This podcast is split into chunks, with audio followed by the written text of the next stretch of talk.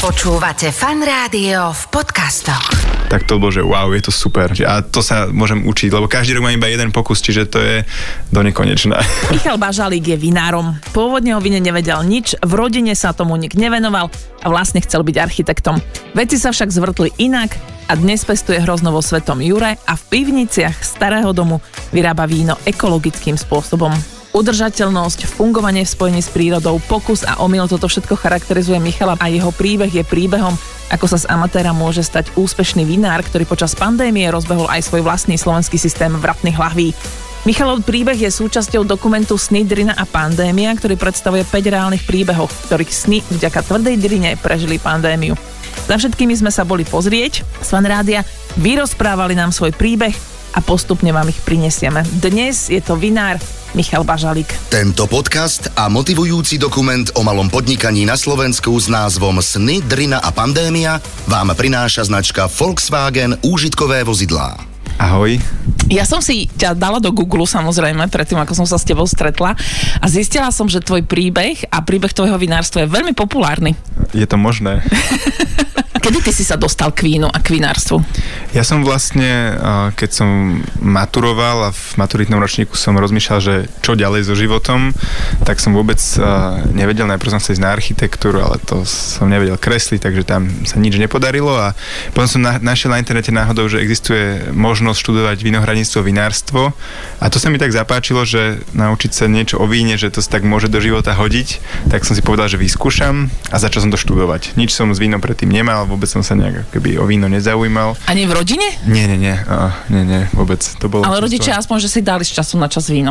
Áno, to je jasné. No. Aj detko si robil trošku na pergole v záhradke, okay. demižonček, dva pre radosť, ale reálne sa vínu nikto nevenoval. Tak som začal študovať a potom po škole ma to tak chytilo, že som sa začal starať o nejaký prvý vinohrad tu vo Svetom Jure a keď som končil školu, tak vlastne už som mal nejaké prvé flaše vyrobené a s tým som vyšiel do sveta. To je neuveriteľné, že už popri škole si začali robiť s vínom. Škola bola plná zaujímavých e, prednášok a teórií, ale tú reálnu prax som si musel uh, vyskúšať v tej starostlivosti o vinohrad aj vlastne s tým spracovaním hrozná urobiť z toho nejaké víno.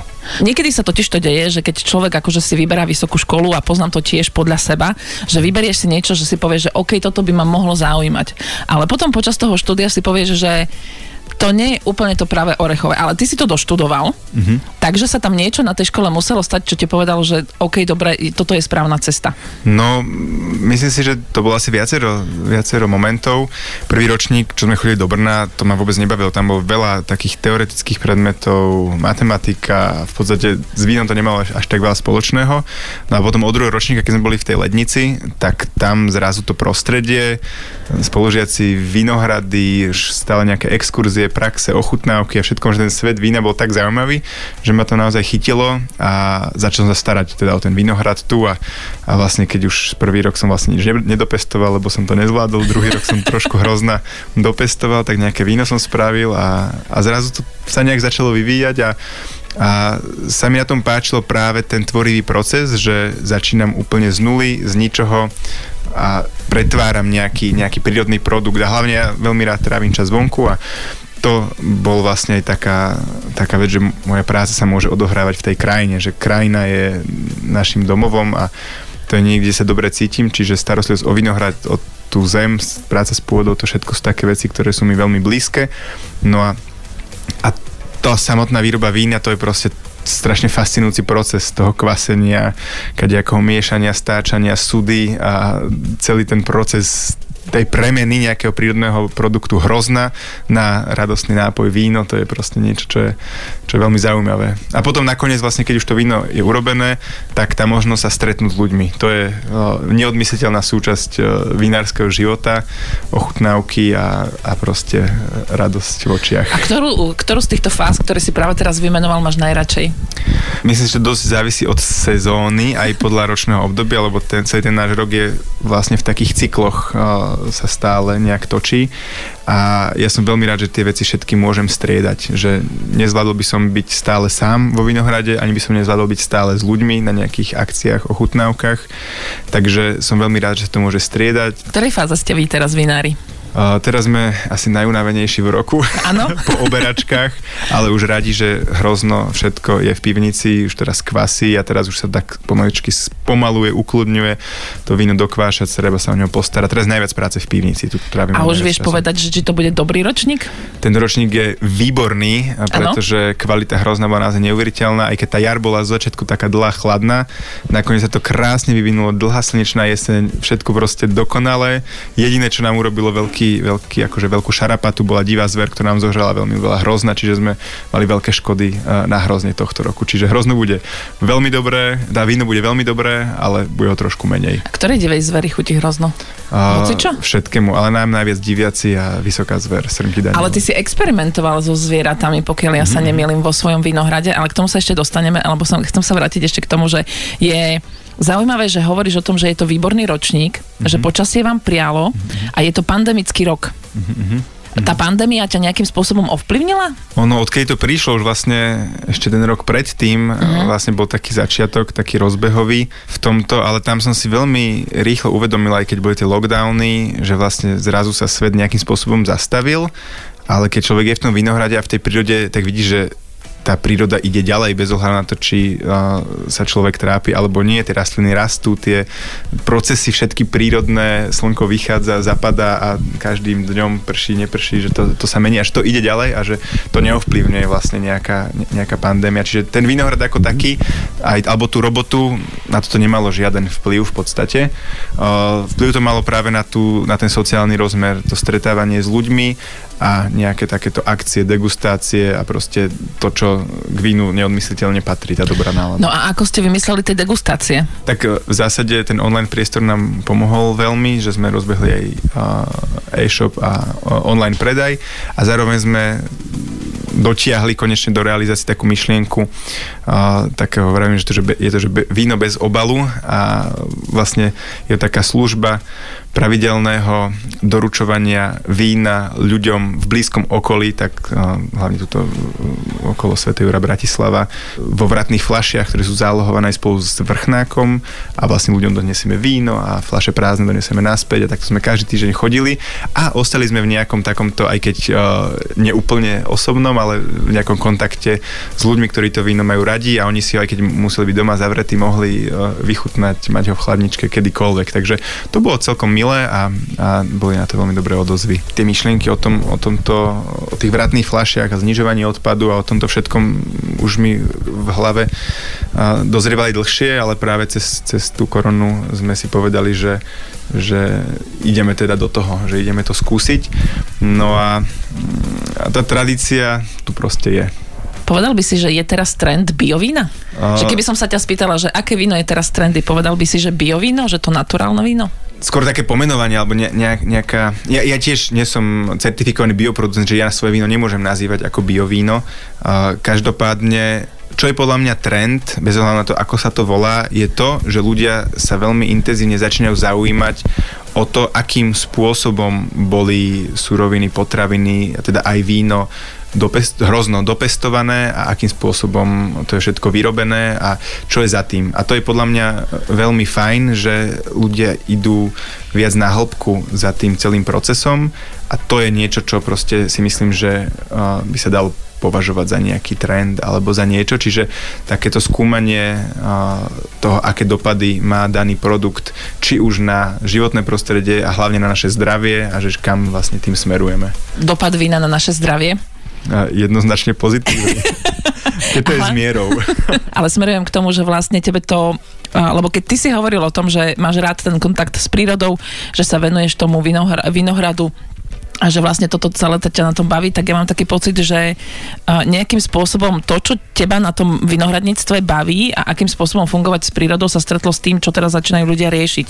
Že čo je v tom víne, ako sa vyrábalo to víno, že sa to ako keby že stretlo v čase a priestore. Asi sú to podľa mňa také uh, veci, ktoré nejak prirodzene ako ľudia cítime, keď uh, možno sa dostávame do nejakého bližšieho kontaktu uh, s tou prírodou alebo aj so zemou ako takou, že uh, nám, sa v nás možno zobudzajú nejaké archetypálne No. potreby a začneme si to uvedomovať a teraz vlastne tie témy ohľadom životného prostredia a nejakej kvality tej prírody alebo celého prostredia, v ktorom žijeme a že my ľudia sme súčasť prírody, sme súčasťou tej veľkej rozmanitosti, ktorá príroda, ktorú nám príroda dáva a je v podstate na nás, či ostaneme nejakým spôsobom v kontakte alebo sa oddelíme nejakým spôsobom života, ktorý si vyberieme. No a podľa mňa aj tá, tá, toto obdobie pandémie práve ľudí možno viac vyťahlo von do tej krajiny, aj to vidíme tu, že toľko ľudí začalo prechádzať po vinohradoch a objavovať proste zákutie, kde možno ano? predtým nikdy, nikdy ani neboli a, a ja si myslím, že je to, je to proste v niečom dobré, že tá príroda nám dáva obrovské mm, obrovský priestor na, na príjemný život. Aká veľká téma je téma udržateľnosti pre vinohradníka? Mm, pre mňa je to jedna z top tém, asi Hej. by som povedal. Ja to veľmi, veľmi to prežívam. Uh, vždy, keď prídu nejaké také akože správy o tom, že čo sa vlastne deje vlastne v rámci tej klimatickej krízy, aké sú proste tie nejaké negatívne dopady, čo sa deje, tak vždycky mi to proste príde lúto a prvé mi tak napadne, že do keľu, čo môžem ja spraviť preto, aby, aby proste sme ten svet udržali, zachovali pre naše deti a, a pre ďalšie generácie, tak hneď na tým špekulujem, že ja ne, ne, neviem urobiť nejaké proste veľké veci na záchranu sveta, ale viem urobiť v tom, čo robím. A to sú práve veci, ktoré, e, ktoré skúšam, či už nejaké postupy aj práve s tými zvieratami vo Vinohrade na obmedzenie e, využívania vlastne strojov, traktorov, fosílnych palív. No počkaj, povedzme príklad, lebo ty máš mm-hmm. vo Vinohrade, čo si skúsil?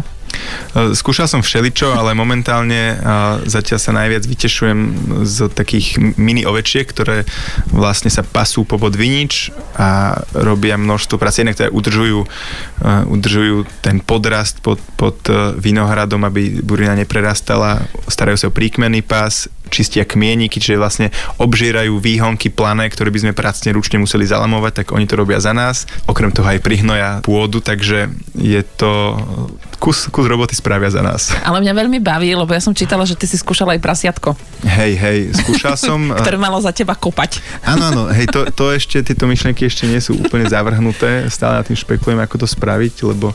To ma naozaj zaujíma, lebo ja si pamätám, že keď som bola malá, chodili sme kopať vinohrad a to je jedna náročná fyzická práca. Mm-hmm. To je veľmi ťažké. Uh-huh. A mne sa veľmi páčilo a veľmi ma bavila tá myšlienka, že jednoducho tam pošlom tie prasatá a rozrijú to. Uh-huh. Namiesto toho, aby ja som to musela robiť. Takže čo na tom nefunguje? Tá inšpirácia vyšla z toho, že vlastne diviaky, ktoré po tých vinorádoch behajú kade, tak dokážu tú zem neuveriteľne rozriť. No, že tak skúsme to spraviť cieľene. Som ten minule trošku oplotil, dal som tam nejaké mangalice, malé prasiatka, ale oni počas zimy to krásne rozrili, všetko, všetko proste rozrili, lenže potom, keď už prišlo teplo, tá zem stvrdla, už sa im nechcelo riť a začali vlastne reálne žrať nejaké výhonky alebo strhávať nejaké letorasty, robiť škodu na tom hrozne. Čiže, že áno, môžu tam byť, ale iba v nejakom určitom období. No a toto sú ešte také veci, ktoré treba vyladiť. Aha, a tie, tie ovečky vlastne, oni sú tam celoročne a škodu neurobia, lebo vlastne hrozné vyviezené vyššie a oni na to nedočiahnu, čiže, čiže neurobia nám, nám škodu na tom hrozne, tak to je fajn. A veľmi sa mi ešte páči, musím ti povedať a veľmi ma zaujíma, že čo konkrétne tam pestuješ, lebo že vraj pestuješ bylinky vo vinohrade. Bylinky rastú všade v prírode. To sú skôr také bylinné ozeleňovacie zmesy, ktoré sú vlastne kombinácia rôznych uh, rastlín, tráv, bylín, kvetov, kadečoho. A toto vlastne ozelenenie vinice uh, slúži na zlepšenie kvality pôdy. Či už tam nejaké bôbovité rastliny, ako nejaká ďatelina, ktorá viaže vzdušný dusík, dostáva ho do pôdy, alebo aj ten druhotný uh, aspekt vlastne priestor pre nejaké opelovače, nechávať tam nejakú formu života v tom vinohrade, tak to, to mi je veľmi sympatické a má to teda benefity. Robím to vlastne kvôli pôde a kvôli tomu, aby vinič mal e, dobrú do, dobré podmienky. A to sa môžem učiť, lebo každý rok mám iba jeden pokus, čiže to je do nekonečná. keď sa to vlastne... podarí, tak si niečo zapamätám, keď sa to nepodarí, tak to na rok môžem skúsiť znova a zase čakať rok. Ktorý bol zatiaľ tvoj najväčší heureka moment? To sú asi také drobnosti. Akože keď sa prvýkrát podarilo, že, že som prišiel na to, ako vysoko má byť ten vinič vyviazaný, aby ho ovce nezožrali a oni to hrozne nezožrali, tak to bolo, že wow, je to super. Alebo tam ešte veľa ďalších iných momentov, ktoré mm, vtedy to zmenili, alebo že nebol som z toho úplne nadšený, lebo ešte tam boli chyby a stále to vylepšujem a hľadám lepšie, lepšie momenty, ale Ty, nemám asi takýto, takéto... A to možno ešte len prídeš, tak Hej, ako, asi, že hej, to celá ešte- kariéra je pred tebou Hej, ešte. Je nejaká vlastnosť, ktorú musí mať človek, ktorý sa chce venovať vinohradom a vínu? Uh, podľa mňa veľkú chuť chcieť to robiť.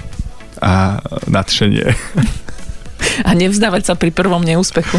Jednoznačne. Vytrvalosť, podľa mňa to, to asi pri všetkých uh, remeslách, ktoré, ktoré sú. A potom asi aj trpezlivosť, lebo vlastne keď vysadíme vinohrad, tak čakáme 4-5 rokov, kým z toho bude potom nejaké víno, takže mm, je to, je to nadlho. Je to, je to extrémne nadlho a dosť aj asi uh, kus takej takej pokory, lebo tých momentov, ktoré nemáme v rukách od počasia cez, ja neviem, e, divú zver a kadečo, choroby, čo naozaj veľmi ťažko vieme ovplyvniť, e, sú tu stále e, nad nami a musíme to proste príjmať tak, ako to prichádza a, a veľakrát aj improvizovať na poslednú chvíľu, že čo sa, čo sa podarí. Ty si pamätáš, kedy si si kúpil svoj prvý vinohrad? Bolo to niekedy tak, keď som končil školu. Ja teda prvý vinohrad, o ktorý som začal starať už popri škole, to bol vinohrad, čo ešte ocino kúpil eh, dáv, dávnejšie a predtým to robilo družstvo, ktoré potom prestalo fungovať. Ten vinohrad už bol taký polo, polo zanedbaný, tak tam som vlastne vstúpil a ten začali revitalizovať dávať dokopy. Vlastne to je ten náš Silván, eh, stará výsadba z 87. roku a to je vlastne staršie ako ja. No a prvý vinohrad som vlastne dokúpil asi tam hneď ďalší kúsok toho vinohradu, čo sa, čo sa mi nejak podarilo. To bolo ešte popri škole niekedy. Aké to bolo? Tak uh, bolo to také, že... Tvoj prvý naozajstný vlastný vinohrad. Že je to, je to kus zeme, ktorá, o ktorú sa musím starať. Je to proste zodpovednosť, ktorá tu teraz na mne je a a niečo s tým musím spraviť. Ale podľa mňa sa ti zatiaľ dosť dobre darí. No, skúšame to, no. Je to, je to neustály proces pre mňa a to je to, čo ma na tom asi najviac baví. Áno, rozumiem. A tento tvoj, keď sme sa rozprávali o tej ciere vedomosti, o tom nevzdávaní sa, myslíš si, že to je ten recept na úspech v podnikaní, ktorý by sme vedeli zovšeobecniť? Asi to sa ťažko zovšeobecňuje a takéto recepty je veľmi ťažké ťažké asi dať jednoducho, lebo tak za tým je veľa okolností. Veľmi veľ, silno vnímam aj podporu ľudí okolo seba, kamarátov, kade koho, kto rodinu, aj, aj proste širší okruh ľudí, ktorí nejakým spôsobom nás podporujú a to víno pijú, si ho objednávajú, chutí to im to a to sú proste veci, ktoré, ktoré s tým súvisia, že, že bez toho by sa to nedalo, lebo ja som vlastne naozaj začal vyslovene, že akoby na takom veľmi úzkom kamarátskom kontakte, že to víno si dali úplne blízki ľudia, tým chutilo, tak potom ho dali blízky blízkym, kamaráti mm-hmm. kamarátom, tak sa to vlastne rozširuje aj, aj sa celý ten... Ale tak je to najlepšie, keď to odporúčia ľudia ľuďom, lebo to je podľa mňa že najdôveryhodnejší zdroj. Áno, je to také, hej, hej. Vy inak máte, musím vám povedať, že v rámci tvorby a produkcie vína vy máte úžasný žargón a úžasnú slovnú zásobu, lebo vy máte, že surly. Potom viem, že robíš aj božole, čo je mladé víno. Dobre to viem? Nie, božole robia francúzi, ja robím bažole. Bažole, áno, ako bažalík. Áno, áno, to je taká... A jediné, čo ja som si na to spomenula, je uh, dialog Lasicu a Satinského. Božole nemám rád, sú masné. Ale vy máte absolútne veľa takýchto úžasných vecí a viem, že keď už sme uh, pri tom francúzskom, tak aj vo Svetom Jure sú nejaké, lebo tam je tá kombinácia bieleho a červeného vína ktorá sa tu volá Ryšak? My ju tak voláme, hej. Je to, je to, vychádza to z nejakých, z nejakých uh, starých, starých názvov, z nemeckých Buntwein, čo sa prekladá ako také pestré, farebné, zmiešané alebo kadečo. A vlastne to bolo, to bolo víno, mm, ktoré sa si možno nejak robilo a my v takej voľnej inšpirácii možno skúšame nadviazať na nejaké, na nejaké veci. Není to nejaký de facto zaručený recept alebo postup, ako to určite vtedy bolo. Sú to také skôr voľné inšpirácie, no a pre mňa to je taká zmes všetkých odrôd, ktoré spracúvávam, že ich dám dokopy aj biele, aj modré mm-hmm. a to víno je vlastne také, voláme ho ryšák, zaujímavé, pretože má veľmi ľahkú červenú farbu, zároveň má takú sviežosť tých kyselín z bieleho vína, trošku tej plnosti nejakých trieslovín z tých modrých odrôd a je to, hovoríme, že to je také ľahké chlastacie víno. Čo ti dáva táto práca? Mm, niekedy radosť, niekedy únavu a je to je to taký je to v podstate náš život. No. Je, je to niečo, čím, čím žijeme a je to súčasť toho života. Takže keď si v dokumente, ktorý sa volá, že sny, drina a pandémia, tak vlastne všetko z toho ťa nejakým spôsobom vystihuje, alebo ktoré z týchto troch slov ťa najviac oslovuje? Asi, asi najviac snívam o tých nových mm-hmm. procesoch, lebo to je ten, tá tvorba, tá, tá nejaká kreatíva v tom celom, a to je niečo, čo proste je pre mňa to naj, najzaujímavejšie, alebo to, čo, to, tým, čo najviac žijem ale zároveň tá každodenná drina tie sny veľmi uh, dostávajú do také reality. že ja už by som teraz strašne snívam, že ako idem vysadiť nový vinohrad a jak to tam proste zapestujem, jak to proste celé urobím, ale pritom ešte dneska som tu a musím ešte uh, umyť sudy, stočiť víno a vyviesť kompost a ešte kopec vecí, ktoré, ktoré sú tej dennej manuálnej práce, ktorá, ktorá proste je nutná, aby bola urobená. Bola pandémia na niečo dobrá pre teba? Uh, pre mňa áno. Uvedomil som si veľmi to, ten prvý lockdown to bolo, to bolo také v niečom až krásne zastavenie sa, že aha, že svet vlastne uh, môže byť aj iné, iný len ako len neustále sa naháňanie za nejakou prácou a za nejakými vecami, že zrazu byť, uh, zastaviť sa a hlavne rozmyslieť si, že čo je naozaj dôležité a čomu venovať, venovať energiu. Takže to podľa mňa uh, si myslím, že v tomto to vnímam tak pozitívne, že, že nám to tak pomohlo utriasť si možno priority, alebo sa zamerať na to, čo je naozaj dôležité. Máš už nejaké plány na budúci rok, že čo skúsiš? Ešte sa potrebujem vysporiadať s týmito tohto ročnými plánmi, dokončiť tie čo, tie, čo mám rozrobené a budúci rok je ešte ďaleko, ešte to musím premyslieť. Predbieham, hej? hej, hej. Je na niečo dobrá vinná muška, prosím ťa? Vinná muška? Mm-hmm. Mm, keď je človek sám v pivnici, tak sa má s kým porozprávať. Veľmi pekne ti ďakujem a držím palce. Tento podcast a motivujúci dokument o malom podnikaní na Slovensku s názvom Sny, Drina a pandémia vám prináša značka Volkswagen úžitkové vozidlá. Počúvate fan rádio v podcastoch.